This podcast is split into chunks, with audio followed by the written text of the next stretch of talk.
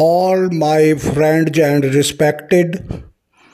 I am Ramesh Sharma from Himachal Pradesh दोस्तों, आज मैं आपको एक और कहानी सुनाने जा रहा हूँ और उम्मीद करता हूँ आपको ये कहानी बहुत ही पसंद आएगी, जिसका शीर्षक है अपनी ओर निहारो, यानी अपनी ओर देखना उड़ीसा प्रांत की घटना है।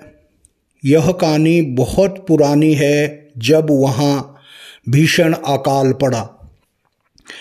एक गरीब परिवार में दो बच्चे और उनकी माँ रहा करते थे। माँ बच्चों के लिए भीख मांगती थी। जो कुछ मिलता, उसे पहले बच्चों को खिलाती थी। अगर कुछ बच जाता तो खुद खा लेती, नहीं तो भूखी ही सो जाती थी। मुसीबत आती है तो अकेले नहीं आती। एक दिन छोटा बच्चा भूख से तड़प तड़प कर मर गया। माँ बीमार पड़ गई। अब बड़े लड़के को भीख मांगने जाना पड़ा। जो कुछ मिलता, वह पहले अपनी माँ को खिलाता और तब खुद खाता। एक दिन, उसे कई दिनों तक कुछ भी खाने को नहीं मिला। किसी तरह गिरता पड़ता वह एक घर के सामने पहुँचा। घर के मालिक ने कहा, मेरे पास थोड़ा सा भात है। अगर तुम यहीं बैठकर खा लो तो मैं तुम्हें दे दूँगा। लड़के ने हाथ जोड़कर कहा मेरी माँ बीमार है। पहले हफ़्ते से उसके पेट में अन्न का एक भी दाना नहीं गया। मैं उसे बिना खिलाए कैसे खा पाऊँगा? मालिक ने कहा, मैं घर जाने के लिए कुछ नहीं दूँगा।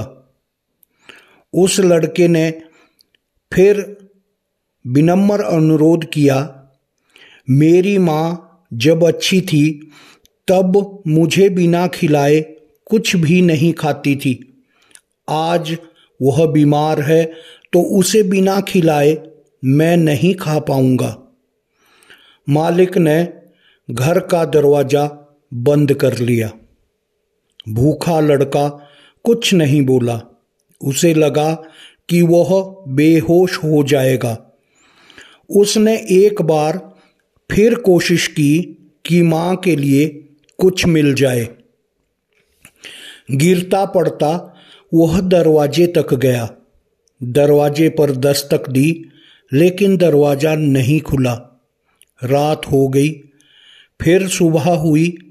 सड़क पर चलते फिरते लोगों ने देखा कि वह मरा पड़ा है। कैसी लगी तुम्हें यह मेरी कहानी?